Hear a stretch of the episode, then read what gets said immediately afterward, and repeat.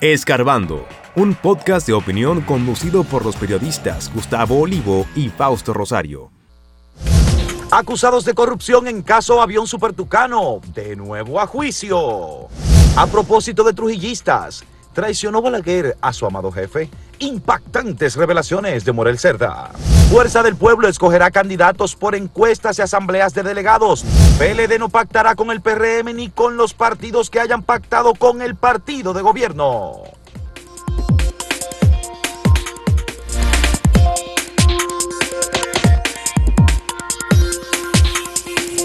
La decisión del Comité Político del Partido de la Liberación Dominicana, anunciada ayer por Charlie Mariotti como secretario general y vocero de esa organización, es sumamente importante porque pareciera una verdad de las que dicen de perogrullo que el Partido de la Liberación Dominicana no va a pactar con el Partido Revolucionario Moderno, porque eso, eso, se caía de la mata, como dice el pueblo, ¿verdad? Entonces ellos dicen, bueno, que ninguna de las organizaciones que pactaron con el Partido Revolucionario Moderno va a ser considerada para alianzas en ninguno de los niveles con el Partido de la Liberación Dominicana. Todo el mundo sabe que son siete las organizaciones que fueron aliadas al Partido Revolucionario Moderno en las elecciones del año 2020. Sin embargo, los peledeístas son los que han divulgado la idea y los que más han propagado la versión de que Fuerza del Pueblo pactó secretamente con el Partido Revolucionario Moderno. Por tanto... ¿Cuándo? ¿En las elecciones pasadas? En las elecciones pasadas. No, pero no fue de manera secreta. En las congresuales y municipales hubo acuerdos. Bueno, pues lo que están diciendo los miembros del Comité Político del Partido de la Liberación Dominicana ahora y que no se dice abiertamente o alguna gente no lo entiende, es que el PLD no va a pactar con Fuerza del Pueblo en ninguna de las de las candidaturas que ellos van a presentar, tanto en el nivel municipal, en donde están concentrados en este momento, como en el nivel presidencial y congresual. Sin embargo, hay que leer entre líneas y escuchar bien lo que dijo Mariotti. No sé si tenemos el audio por ahí. Porque hay una sutileza con los tiempos verbales. Sí, él dice con los partidos que hayan pactado, pero yo no sé si se hayan pactado, hayan pactado ahora o en el pasado. Él no, y no dijo nunca el nombre de Fuerza del Pueblo. Pero es que si dice hayan pactado, no se refiere ahora, se refiere al 2020. Eso es lo que no se sabe. Porque no es que se refiere al 2020. No. Porque es que no ha habido otro proceso electoral. No, no, porque hay, un proceso en marcha de alianzas ahora.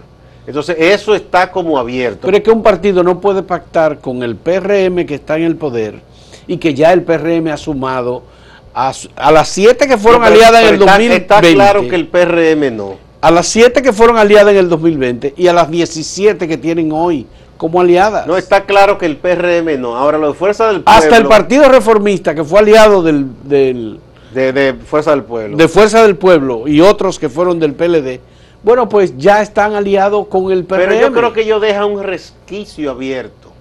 Mm, quizá no porque vayan a materializar una alianza con Fuerza del Pueblo y la gente de Leonel pero porque, y creo que es inteligente de parte de los PLDistas, eh, si ellos dicen abiertamente desde ahora, no habrá ningún tipo de alianza con Leonel Fernández y Fuerza del Pueblo, pudieran sufrir otro éxodo de gente que tiene esperanza, no en lo presidencial, porque esa es la candidatura de Abel Martínez. No, no, pues ellos están trabajando para la municipal. En lo congresual y municipal hay gente haciendo planes para su aspiración específica y entonces si ven, dice, oye, se me cierra esa posibilidad, yo me entiendo bien en municipio con esta gente, porque antes eran del mismo partido. Pero recuerda Entonces ellos no dicen exactamente que para estas elecciones que vienen no pactarían con Fuerza del Pueblo. Dejan eso como en nebulosa. Bueno, Ojo al tiempo verbal, que hayan pactado, dice.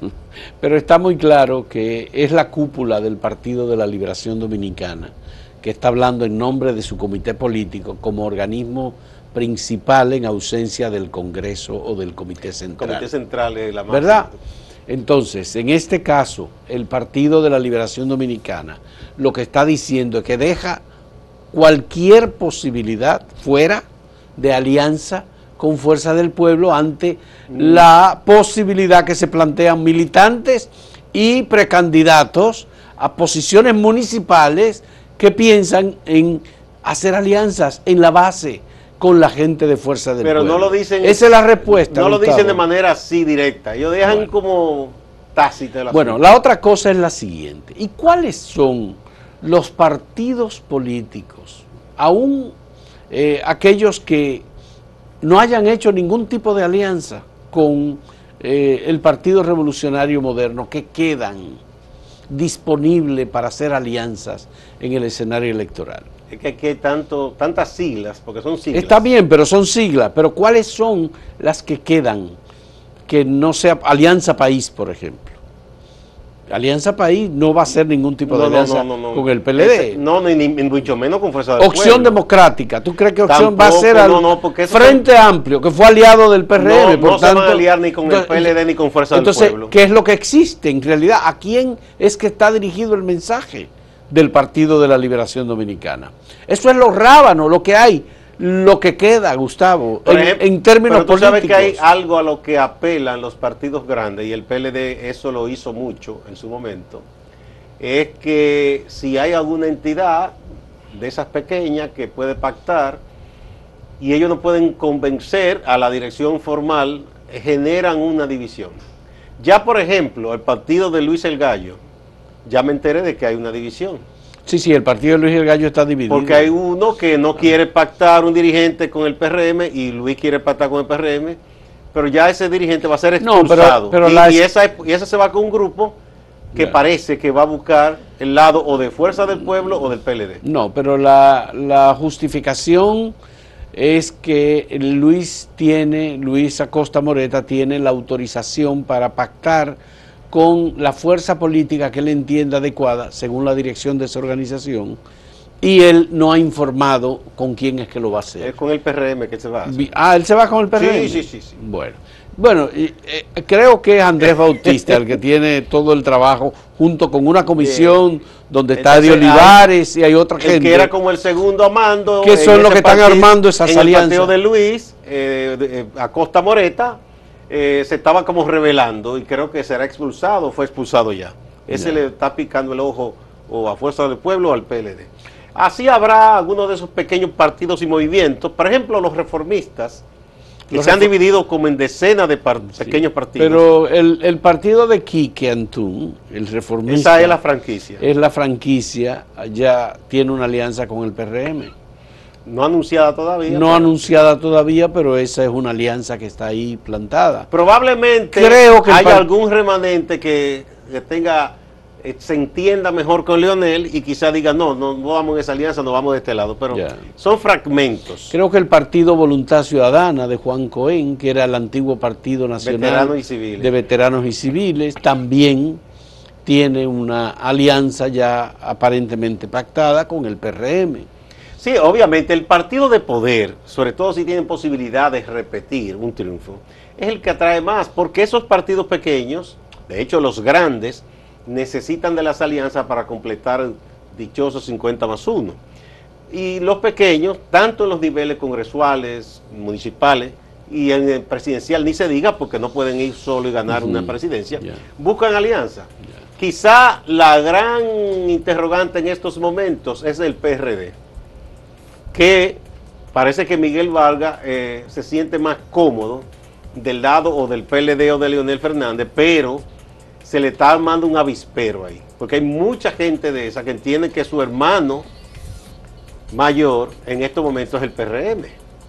Mucha gente no eh, pensó Pero que eso- nunca el PLD y el PRD se iban a entender y se entendieron. Más PRM y PRD. Entonces, ya hay gente ahí que está apostando a irse con el PRM, aunque Miguel no esté de acuerdo. Bueno, pero el PRD decidió llevar candidaturas propias y Miguel se está proyectando como... eh, mi- recuérdate, hubo un dirigente del PRD que dijo, el PRD va a ir aliado con el partido ganador en las próximas elecciones. ¿Tú recuerdas, verdad? No, no, eso, Entonces- eso le está diciendo el propio Héctor Guzmán, que yo Héctor creo que es el- mejor estratega que ellos tienen ahora mismo. Guzmán. Él ha dicho, no, vamos a observar primero. Ya. Entonces, eh, y a medida que ellos vean que no habrá la posibilidad en lo presidencial, olvídate. No, lo que pasa es que, y Miguel Vargas está viendo lo que ocurre dentro del Partido de la Liberación Dominicana, que ha sido su aliado natural, por decirlo de alguna manera. Fue el aliado en la pasada. Eh, y, y es una posibilidad de que mantengan algún tipo de alianza, porque Miguel hizo un gran esfuerzo para unir a Leonel con Danilo y no le fue posible. Es decir, la persona en el ámbito político que hizo mayor esfuerzo para eliminar las diferencias entre Leonel Fernández y Danilo Medina fue Miguel Vargas Maldonado. Un extraordinario esfuerzo y no resultó.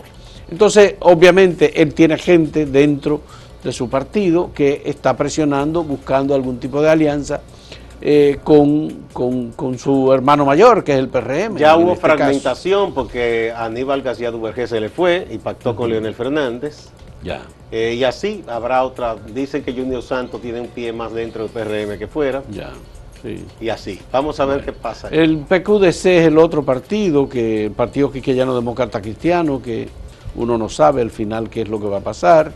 Eh, si se van a mantener como aliados de Leonel Fernández, de Fuerza del Pueblo. Vamos a ver. Eh, o si transita otro, otro trayecto. Bueno, vamos a, a presentarle la pregunta que tenemos para ustedes en el día de hoy. Si el partido de Ramfis crece, ¿a cuál partido debilitaría más? Entiendan bien la pregunta, ¿verdad? El partido de la Esperanza Dominicana crece. ¿Va a afectar, si crece, al PRM, a Fuerza del Pueblo, al PLD, a otro o a ninguno. si crece, ¿a quién le va, digamos, a sacar, militancia, militancia. Bien. Ah, no hablamos del partido Fuerza Nacional Progresista que dejó su alianza no, no, pero ese, con Fuerza del Pueblo. No, no, no lo ha dejado todavía. ¿No lo ha dejado? Ellos dicen, eh, ellos lo condicionan eh, a que eh, no pacte con el PLD. Ellos no quieren que se acerque al PLD. Bueno, vamos a ver. Volvemos a un momento.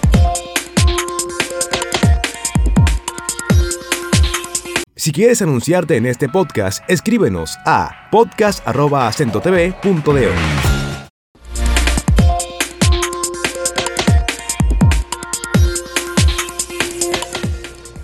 De la historia reciente de República Dominicana, eh, hay gente que se siente incómoda cuando se opina o se trata de analizar y saber el papel que jugó eh, uno que otro personaje digamos, de influencia todavía eh, presente en República Dominicana.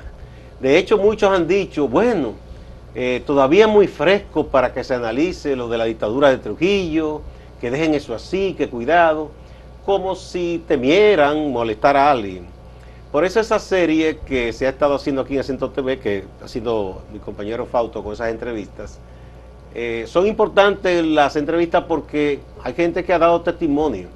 Estuvo en el último programa el doctor eh, Morel Cerda, que fue un hombre que asumió posición en su momento, en esa época ya del final de la dictadura y la transición, e hizo revelaciones sobre el papel de Balaguer, que fíjense, para mucha gente ha sido un enigma. El propio Mario Vargas Llosa conversó mucho con Balaguer cuando estaba escribiendo la obra de Chivo y dijo, horas y horas y nunca me dejó claro si él sabía de que se estaba armando la conspiración contra Trujillo o no, de qué tanto estaba informado.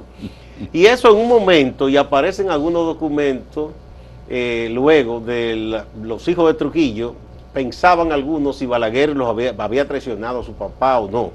Pero Morel de aquí dice que hay elementos para afirmar que él sí sabía y no solo eso, sino que le dio información al gobierno de Estados Unidos. Lo que en el contexto de ese gobierno, de quienes eran los cortesanos, como él mismo se define, un cortesano Balaguer de Trujillo, es una traición. Él traicionó a su amado jefe, como él le dijo, cuando pronunció el panegírico, ¿verdad? Eh, al lado del féretro de Trujillo. Bueno, Gustavo, eh, la figura del doctor Joaquín Balaguer es una figura eh, que tiene un signo de interrogación muy grande para la sociedad dominicana y va a seguir teniéndolo. Son muchas las interpretaciones que se han hecho. Uno de los libros, se han publicado recientemente varios libros. Uno de ellos se llama El Doctor, de José Miguel Soto, Jiménez, y el otro es el libro que Balaguer nunca leyó, que es el libro de Roberto eh, Roberto, ¿cómo se llama él? Uno de los que fue un economista que estuvo con Balaguer cuando Balaguer retornó al poder en 1986. Y entonces, eh, la figura de Balaguer, su imagen, eh, su concepción final de la vida, incluso cuando tú lees la obra eh, Memorias de un cortesano de la era de Trujillo, ahí Balaguer deja en duda muchas cosas. Prácticamente Balaguer se declara agnóstico, por ejemplo, Sí, dice que él no cree que más allá de la tumba hay ninguna. En una revelación de que él siempre utilizó el dato religioso como un recurso mm. político a su favor. Robles Toledano en su eh, momento le dijo que no, le bueno, respondió, doctor, eso no es así. Pero como dice el doctor Morel Cerda, eh, Robles Toledano fue un servil de la dictadura de Trujillo. Ah, no, pero convencido, y después de Balaguer y fue la persona que ofreció los datos a la dictadura sobre el trabajo que estaba haciendo Jesús de Galíndez junto con Minerva Bernardino. O sea que ese sacerdote y esa embajadora eh, fueron parte de esa conspiración para el secuestro y asesinato el secuestro, del intelectual ah, Galíndez. Sí, a Jesús de Galíndez lo secuestran en Nueva York y lo transportan vivo en un avión y contrataron a un oficial, a un piloto americano llamado Gerard Murphy, para que eh, lo trajera hasta República Dominicana. Dicen que el propio Trujillo lo mató. El propio Trujillo. Dicen eso, que fue de, las, que fue de las víctimas que él En realidad, el gran pecado de Jesús de Galíndez fue haber escrito una tesis doctoral. Claro, él era un informante también del FBI. Sí.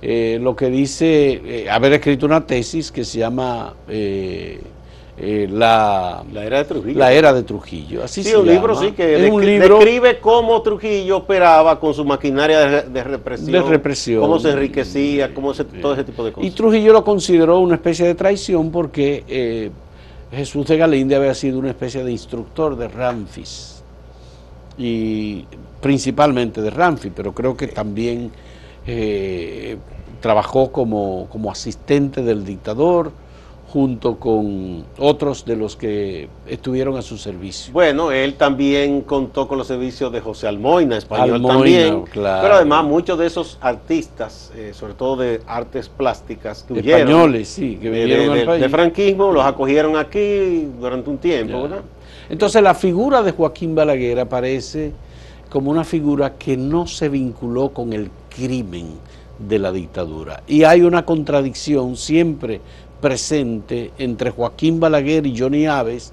Johnny Aves dirigía el servicio de inteligencia militar, era el responsable de la ejecución de los crímenes ordenados de la persecución del terror. y del terror por supuesto eso. Entonces bueno tanto es así lo de Balaguer y, que Balaguer no oye ah, recuerdo hubo un programa que yo hice que hubo una persona que reveló que Joaquín Balaguer, el día que mataron a Johnny Aves en Puerto Príncipe, pidió una botella de champán y una copa para celebrar la muerte de Johnny Aves. Aunque según Tony Raful, y que también un poco aparece también en el libro de Valgallosa, Tiempos Recios, pudiera ser que Johnny Aves escapara de esa bueno eso sí ese es, una, es una hipótesis en, pero sí lo que había escuchado de personas muy cercanas a Trujillo eh, era que cuando eh, matan a Trujillo, que Balaguer en un momento,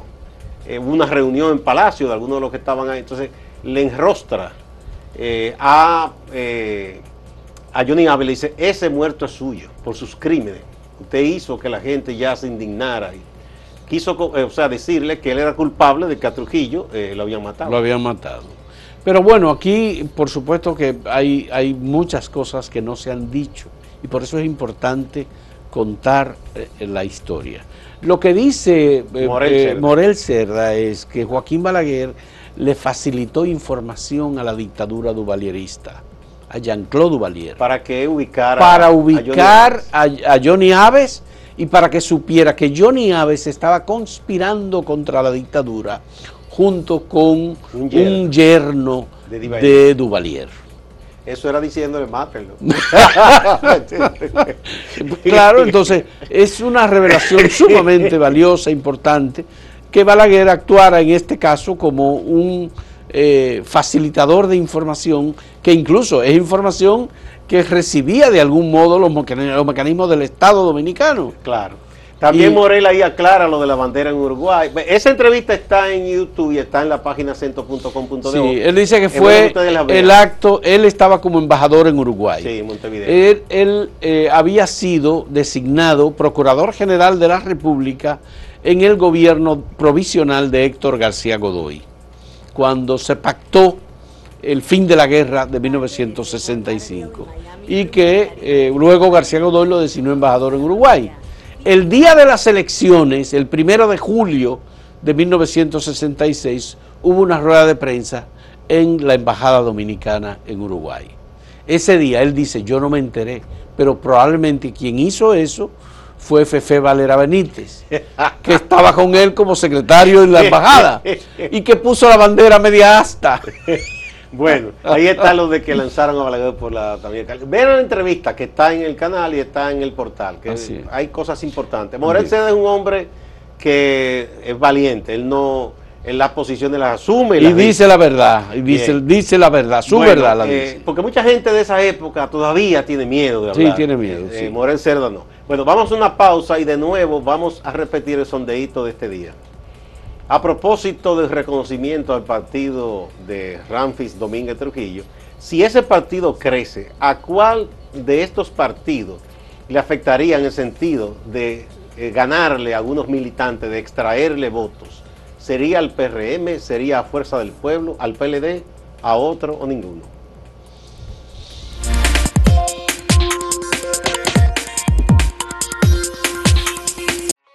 Síguenos en redes sociales, arroba acento diario y arroba acento TV.